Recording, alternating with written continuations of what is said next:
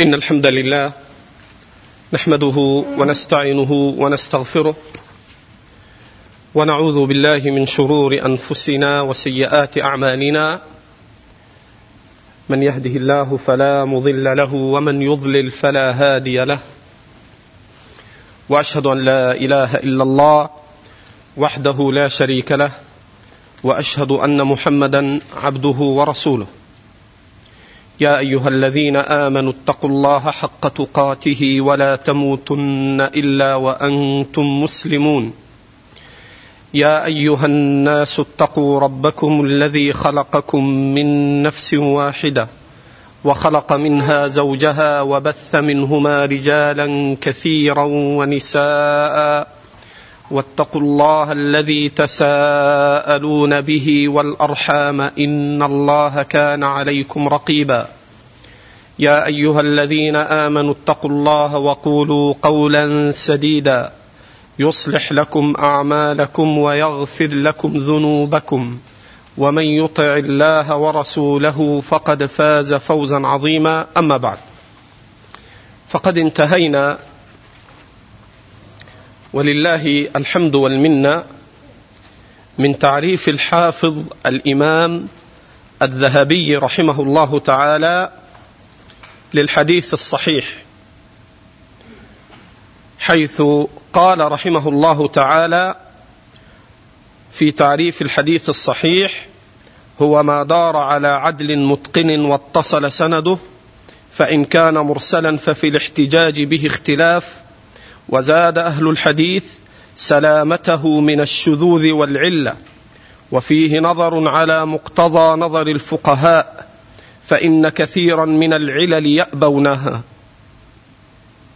فالمجمع على صحته إذا المتصل السالم من الشذوذ والعلة وأن يكون رواته ذوي ضبط وعدالة وعدم تدليس. وأن يكون رواته ذوي ضبط وعدالة وعدم تدليس. انتهينا من هذا ثم شرع المؤلف رحمه الله تعالى في بيان مراتب الأسانيد وتفاوتها وإن كان اسم الصحة يشملها كلها. فقال رحمه الله فأعلى مراتب المجمع عليه مالك عن نافع عن ابن عمر. وعليكم السلام ورحمة الله وبركاته. أو منصور عن إبراهيم عن علقمة عن عبد الله. أو الزهري عن سالم عن أبيه. أو أبو الزناد عن الأعرج عن أبي هريرة. ثم بعده معمر عن همام عن ابي هريره او ابن ابي عروبه عن قتاده عن انس او ابن جريج عن عطاء عن جابر وامثاله وعليكم السلام ورحمه الله وبركاته ثم بعده في المرتبه الليث وزهير عن ابي الزبير عن جابر او سماك عن عكرمة عن ابن عباس أو أبو بكر بن عياش عن أبي إسحاق عن البراء أو العلاء بن عبد الرحمن عن أبيه عن أبي هريرة ونحو ذلك من أفراد البخاري أو مسلم انتهى كلامه رحمه الله هذا المبحث هو من المباحث التطبيقية العملية على ما تقدم تعريفه من الحديث الصحيح الذي حده الذي انتهينا إليه هو ما اتصل سنده ها بنقل عدل ها تام الضبط من أوله إلى منتهاه من غير شذوذ ولا علة قادحة. هذه الأمثلة التي سنعرضها الآن هي أمثلة تطبيقية. لوقوع الحديث الصحيح على هذه الأمثلة مع بيان مراتب الصحة. فقال رحمه الله مقسما تلك المراتب إلى ثلاث مراتب. المرتبة الأولى أعلى درجات الصحيح ومثل لها بمالك عن نافع عن ابن عمر. المرتبة الوسطى التي تلي العليا ويقع عليها اسم الصحة مثل لها بأمثلة منها معمر عن همام عن أبي هريرة. المرتبة الدنيا التي هي آخر مرتبة يشملها الصحة عند الذهبي فهي المرتبة الثالثة ومثل لها بالليث عن أبي الزبير عن جابر بن عبد الله رضي الله عنهما. اولا أقول هناك أسانيد يدور عليها الحديث. إذا ضبط طالب العلم تلك الأسانيد فإن كثيرا من الأحاديث تنضبط له في ظاهر أسانيدها إذا ضبط تلك الأسانيد. ومما ينبغي أن يعلم أن علم الحديث حفظا وفهما رواية ودراية ما يتعلق بالأسانيد من الحفظ والرجال ما يتعلق بالمتون من حفظ أحاديث النبي صلى الله عليه وسلم اسنادا ومتنا ورجالا وصحة وضعفا والتفقه في ذلك هذا هو من باب المعايشة. لا أنك تعمد إلى كتاب وتبدأ تحفظ وتتقصد فإن هذا لا يعطيك تلك المزية وإنما حفظ ذلك بالمعايشة والممارسة. كما يقول الإمام الألباني أن علم الحديث يحتاج إلى عمر طويل حتى يتمكن منك هذا العلم بالممارسة والمعايشة. فلا يكن قصدك في الطلب كثرة المحفوظات وإنما أصل ذلك التعبد والقرب إلى الله وأن تستعين بالله ثم أن تمارس هذا العلم بالحفظ والفهم وتمييز ما صح وما لم يصح وهذا لا يكون إلا بالارتباط بأئمة الحديث قديمهم وحديثهم. فهذه مقدمة ينبغي لطالب العلم أن ينتبه إليها في دراسته لهذا العلم المبارك حتى يثمر هذا العلم في قلبه وجوارحه ثمرة طيبة. فإن كثيرا من الشباب كما يقول الإمام الألباني هجموا على هذا العلم وتصدروا لهذا الباب ويعبر عنهم الألباني بقوله تزببوا قبل أن يتحصرموا والحصرم هو العنب في أول طلوعه يكون حامضا ثم بعد ذلك يصير عنبا ثم بعد ذلك يصير زبيبا. قال وكنا في الزمن الماضي يقول الألباني نشكو من الجمود ثم صرنا اليوم نشكو من الفلتان. ومن جرأة الشبب الحديث السن والعلم بالتجرؤ على حديث رسول الله صلى الله عليه وسلم. ثم بعد ذلك ندخل في بابنا. قسم الإمام الذهبي الصحة إلى ثلاثة أقسام. أعلاها قال مالك عن نافع عن ابن عمر. وهذا إسناد مدني أو مديني. مالك هو الإمام مالك احتج به الستة. كما قال الشافعي إذا ذكر العلماء فمالك النجم. فمالك سمع من نافع ونافع هو نافع. أبو عبد الله أخرج له البخاري ومسلم بل الستة وهو ثقة فقيه ثبت. وكان عبدا ومولا لابن عمر إلا أن الله عز وجل أنعم عليه بالعلم حتى صار إماما في الحديث والفقه رحمة الله عليه. وهو نافع من أوثق من روى عن ابن عمر. ومن أعرف الناس بحديث ابن عمر. عن ابن عمر ابن عمر هو الصحابي الجليل عبد الله بن عمر رضي الله عنهما. هذا مثال تطبيقي لما سبق دراسته. مالك ثقة ثبت وسمع من نافع وأدركه وتتلمذ له ونافع ثقة ثبت سمع ابن عمر وتتلمذ له فهذا إسناد متصل. وقد أخرج مالك في الموطأ ثلث أحاديثه تقريبا عن نافع عن ابن عمر. ما يقرب من خمسمائة حديث أو تزيد أو تقل قليلا يرويها مالك في الموطأ عن نافع عن ابن عمر. وهذه السلسلة يسميها النقاد سلسلة الذهب. سلسلة الذهب. وكمالها وتمامها إذا روى عن مالك الشافعي. كما هو في الأم فكثير من أحاديث الشافعي تدور على هذا الإسناد. يرويها الشافعي عن مالك عن نافع عن ابن عمر.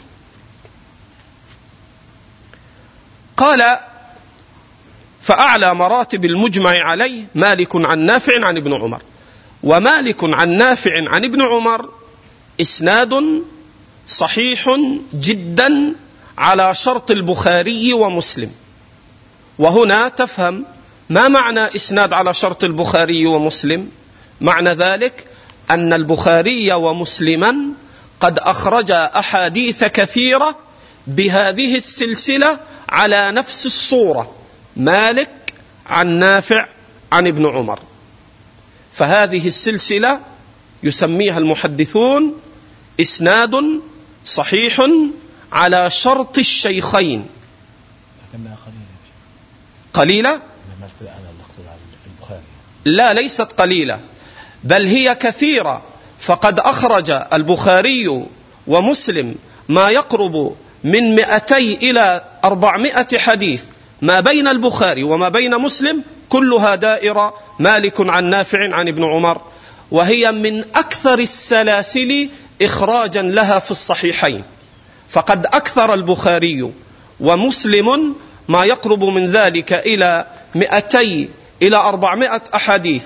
بعضها انفرد به البخاري وبعضها انفرد به مسلم وبعضها اتفق عليه كلها دائرة عن مالك عن نافع عن ابن عمر. قال أو منصور عن إبراهيم عن علقمة عن عبد الله. هذا هو الإسناد الآخر الذي هو من أعلى الأسانيد. الإسناد الأول مدني. مالك عن نافع عن ابن عمر إسناد مدني. حين نقول مدني أي أن رواته مدنيون. الإسناد الآخر إسناد كوفي. منصور هو الإمام الثقة الثبت منصور بن المعتمر أخرج له الستة. عن إبراهيم وإبراهيم هو فقيه الكوفة. إبراهيم ابن يزيد النخعي ثقة ثبت أخرج له الستة.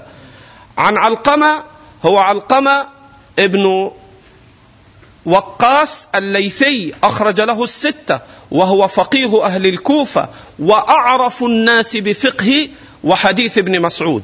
عن عبد الله هو عبد الله ابن مسعود الفقيه الصحابي رضي الله عنه. ولذلك قالوا أعرف الناس وأشبه الناس بابن مسعود علقمة وأعلم الناس وأشبه الناس بسمت علقمة إبراهيم وأعرف الناس وأثبت الناس سمتا وفقها بالنخع هو منصور ابن المعتمر.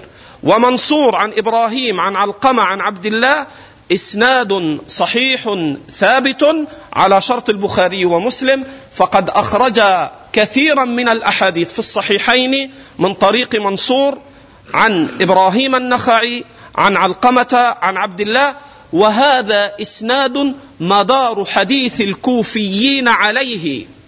كما أن مالكا عن نافع عن ابن عمر مدار حديث المدنيين عليه. وإذا قيل وهنا فائدة لطالب العلم نافع عن عبد الله وعلقم عن عبد الله. من عبد الله؟ إذا قيل نافع عن عبد الله فهو ابن عمر. وإذا قيل علقم عن عبد الله فهو ابن مسعود. قال الإمام الذهبي أو الزهري عن سالم عن أبيه الزهري هو حافظ وقته الإمام الحافظ الجبل محمد عليكم السلام ورحمة الله وبركاته محمد ابن مسلم ابن شهاب الزهري ثقة ثبت فقيه.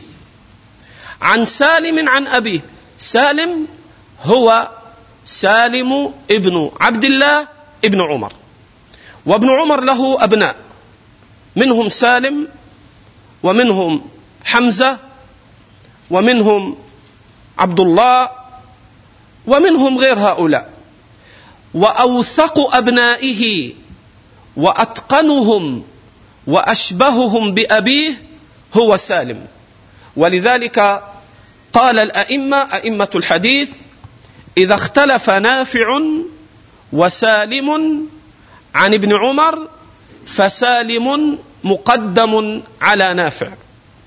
وهذه السلسلة الزهري عن سالم عن أبي سلسلة أيضا مدنية كلهم مدنيون. فالزهري وسالم وابن عمر كلهم مدنيون. رحمه الله عليهم. قال الحافظ الذهبي أو أبو الزناد عن الأعرج عن أبي هريرة. أي أن أعلى مراتب الصحة أيضا أبو الزناد عن الأعرج عن أبي هريرة. أبو الزناد هو عبد الله بن ذكوان ثقة حافظ فقيه. الأعرج هو عبد الرحمن بن هرمز الأعرج. أثبت أو من أثبت الناس في أبي هريرة. أبو هريرة اختلف في اسمه على أقوال. أشهرها عبد الرحمن بن صخر الدوسي اليماني وأبو هريرة أصله يماني ثم ارتحل وصار مدنيا استقر في المدينة. هذه الأسانيد الخمسة مالك عن نافع عن ابن عمر منصور عن إبراهيم عن علقمة عن عبد الله الزهري عن سالم عن أبيه أبو الزناد عن الأعرج عن أبي هريرة. هذه السلسلة يدور عليها كثير أو جل الأحاديث الصحيحة لا سيما إذا استحضرت أن أبا هريرة هو راوية الصحابة رضي الله عنه حتى أنه روى ما يقرب من خمسة الاف من خمسة الاف خمسة آلاف إلى ما يقرب ستة آلاف حديث يرويها أبو هريرة فهو أكثر الصحابة رواية فيما وصل إلينا رضي الله عنه. هذه الأسانيد الأربع كلها على شرط البخاري ومسلم. مالك عن نافع عن ابن عمر منصور عن إبراهيم عن علقمة عن عبد الله الزهري عن سالم عن أبي أبو الزناد عن أبو الزناد عن الأعرج عن أبي هريرة كلها أسانيد صحيحة ثابتة على شرط الشيخين أخرجا بهذه الأسانيد على نفس صورتها أحاديث كثيرة في الصحيحين. قال الحافظ ثم بعده معمر عن همام عن أبي هريرة. هذه المرتبة الثانية. وهنا فائدة. تقول إذا كان اسم الصحة يشمل ثقتين فكيف يكون هذا الحديث الذي رواه ثقة أصح من هذا وهذا أيضا ثقة؟ نقول قال الحفاظ إذا جئت إلى ثقة ثم قارنت ثقة بأمثال مالك أو قارنت ثقة بأمثال أحمد بن حنبل فإن اسم الثقة يشمل هذا ولكنه ليس في الضبط والإتقان كذاك. فإذا أتيت إلى بعض التابعين ممن يقع عليه اسم الثقة اسم الثقة كقتادة بن دعامة السدوسي. قتادة ثقة كما سيأتي. فإذا قارنت قتادة بسعيد بن المسيب سعيد بن المسيب أتقن الناس حتى أن بعض الأئمة قال أفضل التابعين سعيد بن المسيب. عبادة ورواية. فأنت إذا نظرت إلى ثقة قتادة أو ثقة الحسن البصري.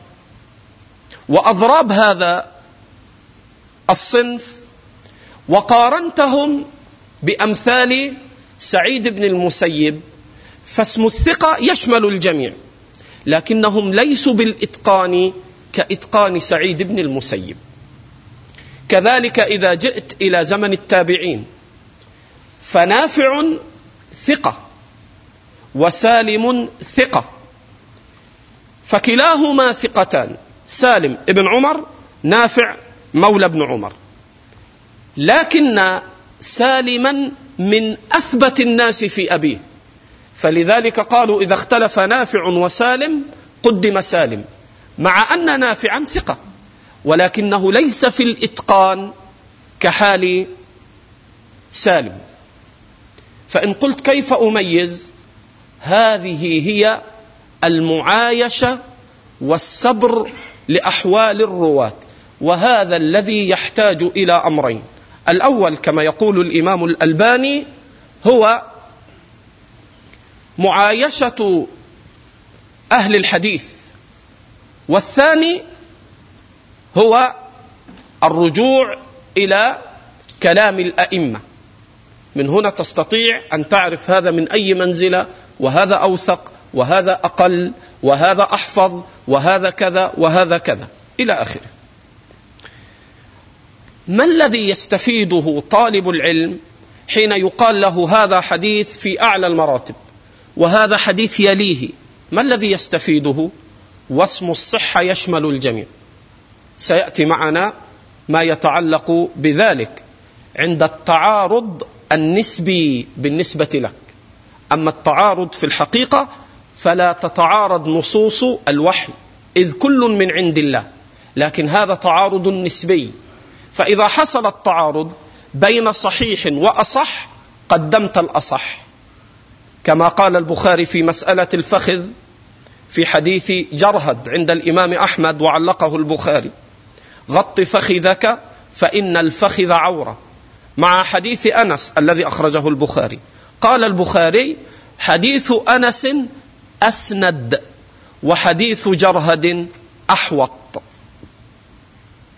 كذلك لما سئل الإمام أحمد عن حديث العلاء بن عبد الرحمن عن أبيه عن أبي هريرة عند أبي داود إذا انتصف شعبان فلا تصوموا قال كيف ذاك؟ وقد قالت عائشة بأن النبي صلى الله عليه وسلم كان يصوم شعبان كله أو كان يصوم شعبان إلا قليلا لأن العلاء بن عبد الرحمن تكلم فيه وإن كان اسمه الصدوق أو الثقة يقع عليه. لكن لا يعارض عند أحمد الحديث الذي هو أصح منه. إذا فمراتب الصحة تفيدك في طلبك للعلم إذا اختلفت الأحاديث ولم يمكن الجمع بينها فحينئذ تقدم رواية أكمل الأوثق على رواية الثقة. قال قال الإمام الذهبي. ثم بعده أي بعد المرتبة الأولى التي تقدمت معمر عن همام عن أبي هريرة أو ابن أبي عروبة عن قتادة عن أنس أو ابن جريج عن عطاء عن جابر وأمثاله. هذه المرتبة الثانية. حيث أنزلها الذهبي للمرتبة الثانية فاعلم أنك لا بد أن تجد في, في هؤلاء الرواة من ليس في الإتقان كمن؟ كالمرتبة الأولى. وإلا لماذا نزلوا؟ الآن نطبق. قال معمر عن همام عن أبي هريرة. اولا تراجم الإسناد. معمر هو معمر ابن راشد الأزدي وهو ثقة أخرج له البخاري ومسلم. لكن حين كان في البصرة وعليكم السلام ورحمة الله وبركاته. حين كان في البصرة وقعت له أوهام عن شيوخه البصريين. فلذلك قال النقاد إذا حدثك معمر عن شيوخه البصريين فخالفه.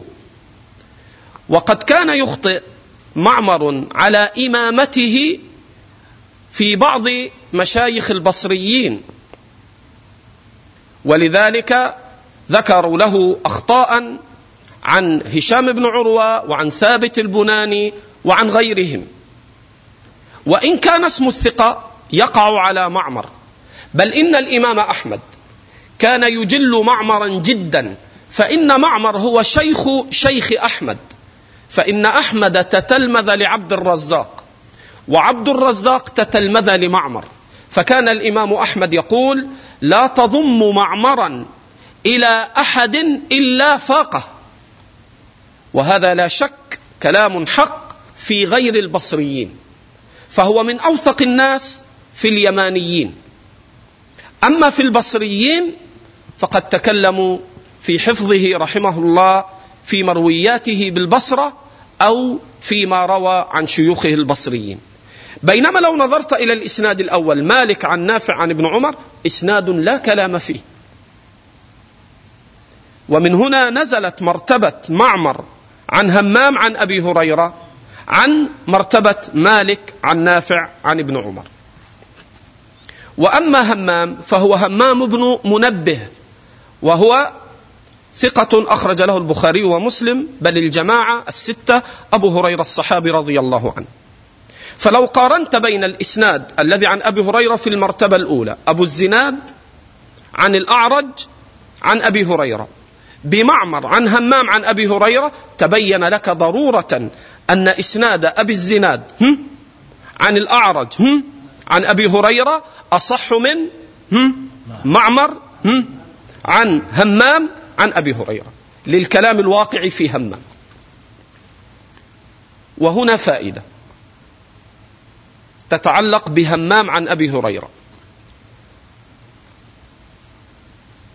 أول كتاب وصحيفة جمعت الأحاديث بأعلى إسناد على وجه الأرض همام. وهي التي تسمى صحيفة همام. همام هذا كان من طلاب أبي هريرة ولكنه كان يكتب فكتب صحيفة تسمى عند الأئمة صحيفة همام وقد أخرج هذه الصحيفة بإسناده الإمام أحمد في المسند فروى الصحيفة كلها بإسناده المتصل الصحيح إلى همام. فهذه الصحيفة تشمل ما يقرب من خمسين حديثا. همام عن من؟ عن أبي هريرة. ما الإسناد الذي يحتاج أن تنظر فيه بعد أن تثبت الصحيفة؟ يعني إذا ثبتت الصحيفة وانتهينا إلى صحتها إلى همام ماذا بقي؟ ما بقي إلا أن تقبل الحديث لأنه همام عن من؟ همام عن أبي هريرة. معمر هو عن همام. فهذا أصح كتاب وأصح صحيفة على وجه الأرض. إذ هي مباشرة همام عن من؟ عن أبي هريرة. الإمام أحمد روى الصحيفة كلها في موطن واحد وروى كل أحاديثها. بينما البخاري ومسلم انتقيا منها أحاديث. لذلك مسلم يروي بإسناده إلى همام فيقول مسلم فذكر أحاديث منها فانتقى منها الإمام مسلم. فالبخاري ومسلم انتقيا من الصحيفة بينما الإمام أحمد أراح أهل الحديث رحمه الله فروى الصحيفة بإسناده الصحيح إلى همام شيخ نعم لهم يعني بالنسبة للبخاري ومسلم في قضية همام أن انتقاء الأحاديث انتقى, انتقى البخاري ومسلم منها أحاديث ولم آه، يروياها كاملة بل استغنيا بأحاديث هي عن أبي هريرة من طريق من هو أوثق من همام في أبو هريرة. فالأعرج أوثق من همام. فلذلك البخاري ومسلم تركا كثيرا من أحاديث الصحيفة واستعوضا بأسانيد وبعض الطلاب لأبي هريرة بعضهم أوثق ممن أوثق من همام واضح؟ أي نعم. جزاك الله خير. قال ثم بعده معمر عن همام عن أبي هريرة. عرفنا لماذا نزل هذا الإسناد قليلا عن المرتبة العليا. تفضل. نعم.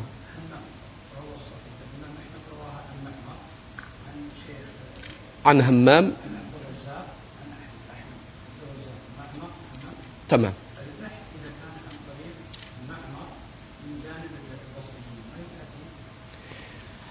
هنا صحيفة همام أولا همام يماني ليس بصريا. همام ابن منبه هو أخو وهب ابن منبه وهمام صنعاني. ولذلك معمر حديثه في اليمن من أصح الأحاديث. واضح أبو عبد الرحمن؟ لأن هماما ليس بصريا إنما هو يماني صنعاني.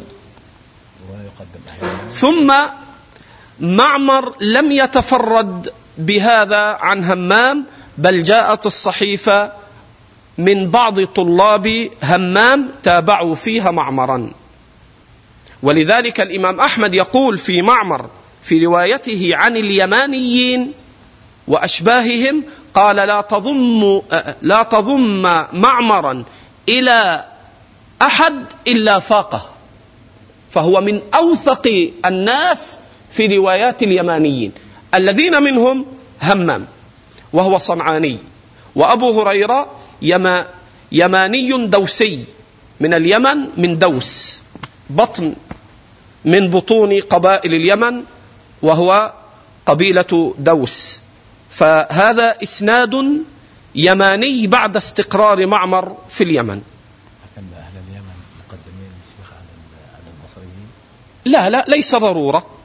ليس ضرورة. هناك من البصريين من يكون أوثق من اليمانيين ومن اليمانيين من يكون أوثق من البصريين. فما ما هي عبرة أن يقدم اليمنيون على البصريين؟ بل منصور عن إبراهيم عن علقمة عن عبد الله إسناد بصري وهو من أقوى سلاسل الأسانيد في الدنيا. نعم. قال أو ابن أبي عروبة عن قتادة عن أنس. بينا لماذا نزل الإسناد الأول قليلا عن المرتبة العليا. طيب هذا الإسناد ابن أبي عروبة عن قتادة عن أنس لماذا نزل من المرتبة العليا؟ أولا ترجمة, الأس... ترجمة الإسناد ابن وأنبه معمر عن همام عن أبي هريرة أيضا إسناد صحيح على شرط البخاري ومسلم. وقد بينت ما معنى على شرط البخاري ومسلم؟ ها؟ أي أن البخاري ومسلما قد روايا أحاديث بهذه الإيه السلسلة. معمر عن همام عن أبي هريرة. طيب. قال الذهبي في المرتبة الثانية التي نزلت عن أعلى مراتب الصحة أو ابن أبي عروبة عن قتادة عن أنس. أولا ابن أبي عروبة هو سعيد ابن أبي عروبة ثقة حافظ من أوثق الناس في قتادة. وقتادة ثقة حافظ مكثر وهو قتادة بن دعامة السدوسي. ثقة إلا أنه يدلس. وابن أبي عروبة ثقة إلا أنه تغير حفظه بأخرة وكان يدلس. وإن كان هو من أوثق الناس في قتادة. فتلحظ هنا أمرين. الأمر الأول أن سعيد بن أبي عروبة وقتادة كلاهما وصف بماذا؟ بالتدليس وإن كان كل منهما ثقة. وقد ذكرت ما معنى التدليس؟ فذكرت أن له معان كثيرة منها الذي يراد هنا أن يروي الشيخ أو أن يروي الراوي عن شيخه الذي سمع منه أكمل. بعض ما لم يسمع منه. فيقال دلس. والتدليس في اللغة قلنا الغش. فلماذا سمى المحدثون هنا تدليسا؟ نعم. ما وجه الغش فيه؟ المحتمل. أحسنت. لأن المدلس يوهم أنه سمع شيخه فإن قتادة قد سمع من أنس. فيظن السامع إذا قال قتادة عن أنس يظن السامع أن هذا مما سمع قتادة. ويكون الحال أنه لم يسمع منه هذا الحديث وأن بينهما واسطة. حينئذ ما الذي يعود إلى السامع؟ توهم. فسمي تدليسا. اذا هذا مثال تطبيقي لما قلنا في الشروط الخمسة الحديث الصحيح. ها ما اتصل. سنده بنقل عدل تام الضبط. اتصال السند. قلنا في التدليس توفر اتصال السند أو انعدم؟ انعدم. لأنك لا تدري هل هذا المدلس في هذا الحديث المعنعن. هل سمع شيخه أم لم؟ يسمع. إذا سقط شرط من الشروط الخمسة. ما هو؟ اتصال السند. اتصال السند. فإن قتادة عرف بالتدليس ويدلس عن أنس وهو قد سمع انسا. فقد أخرج البخاري ومسلم أحاديث كثيرة. في الصحيحين قتادة يقول سمعت انسا. أو حدثني أنس. هذا متصل. لكن الإشكال حين يقول قتاده ماذا؟ عن. أو يقول قال. أحسنت. إذا قال قال قتاده أو قال عن قتاده لا ندري هل سمع أو لم يسمع. وهناك جماعة تضبطهم في حفظك مبدئيا. عرفوا بالتدليس. وسأذكر من ذكر معنا هنا في الإسناد. أولا قتادة. ثانيا سعيد بن أبي عروبة. ثالثا أبو الزبير المكي. رابعا أبو إسحاق السبيعي. هؤلاء معنا وسندرسهم الآن. إذا فهنا لماذا نزل إسناد ابن أبي عروبة عن قتادة عن أنس؟ تقول أولا ها لأن التدليس واقع محتمل في ابن أبي عروبة وفي قتادة فكلاهما رمي بالتدليس. واحد. ثانيا أن ابن أبي عروبة اختلط بأخرة. ما معنى اختلط بأخرة؟ يعني أنه كان ضابطا في الحفظ. فلما كبر في السن أصابه اختلاط واضطراب في الحفظ. وهذا الإسناد ابن أبي عروبة عن قتادة عن أنس أخرج البخاري ومسلم أحاديث بهذا الطريق. شرط التصريح اللي في البخاري لما يقول يعني بعضها كثيرا البخاري ما ينبه. ينبه على سماع قتادة من طرق أخرى لا يكون أخرجها في صحيحه. فقد ذكر في بعض أحاديثه عن قتادة ثم قال وقال أبان سمعت قتادة. كان البخاري ينبه على هذا. العشاء؟ أذن في مجال عندهم 20 دقيقة هنا يا شيخ. أذن طيب نختم بالأخير. أو ابن جريج عن عطاء عن جابر. نقف هنا إن شاء الله. والله أعلم. أسأل الله أن يبارك فيكم وأن يعلمنا وإياكم العلم النافع. جزاكم الله خير. شيخ أنا سؤال بس سريع. تفضل. بالنسبة لل- للعمرة لو أن امرأة سؤال عام. آه أيوة تفضل تفضل تفضل. سأستأذنك الأول. تفضل تفضل بسم الله عليك تفضل. إذا كانت مثلا امرأة يعني توجهت إلى العمرة وفي يعني نهاية الطواف وجاءتها عادتها فهنا يعني بالنسبة لي يعني ممكن السعي تؤخره ولا لا بد يصير في انفصال ولا يعني؟ يسأل الشيخ حفظه الله يقول امرأة اعتمرت ثم جاءتها آه، الحيضة أثناء العمرة فماذا تفعل؟ هذا جاء فيه قول النبي صلى الله عليه وسلم في الصحيحين لعائشة حين أحرمت ثم حاضت فقال افعلي ما يفعل الحاج غير ألا تطوفي بالبيت فإذا اعتمرت المرأة أو حجت فأحرمت ثم حاضت فإنها تفعل المناسك كلها وتقف بعرفة وتبيت بالمزدلفة وترمي الجمار و و وتسعى بين الصفا والمروة و وكل شيء. وتؤخر الطواف بالبيت حتى تطهر ثم بعد أن تطهر تطوف بالبيت لحجها أو عمرتها. هي اعتمرت هي طافت طواف ال خلاص طافت وهي طاهر؟ إي نعم طافت طواف ال خلاص، حاضت بعد ال يعني نهاية ال جيد. نعم بس نتكلم على ال إذا إذا طافت وأنهت طوافها وهي طاهر فقد تمت عمرتها بعد أن تؤدي بقية المناسك. إنما تمنع أن تطوف بالبيت وهي حائض. أما السعي بين الصفا والمروة فلا خلاف بين أهل العلم أنها تسعى بين الصفا والمروة وهي حائض لقول النبي صلى الله عليه وآله وسلم لعائشة افعلي ما يفعل الحاج غير أن لا تطوفي بالبيت. يعني لو فصلت بينهم شوي ما في شيء. ما في ما, ما الثاني. ما في ما في إشكال في التأخير والتأجيل. أسأل الله أن يبارك فيكم. واياكم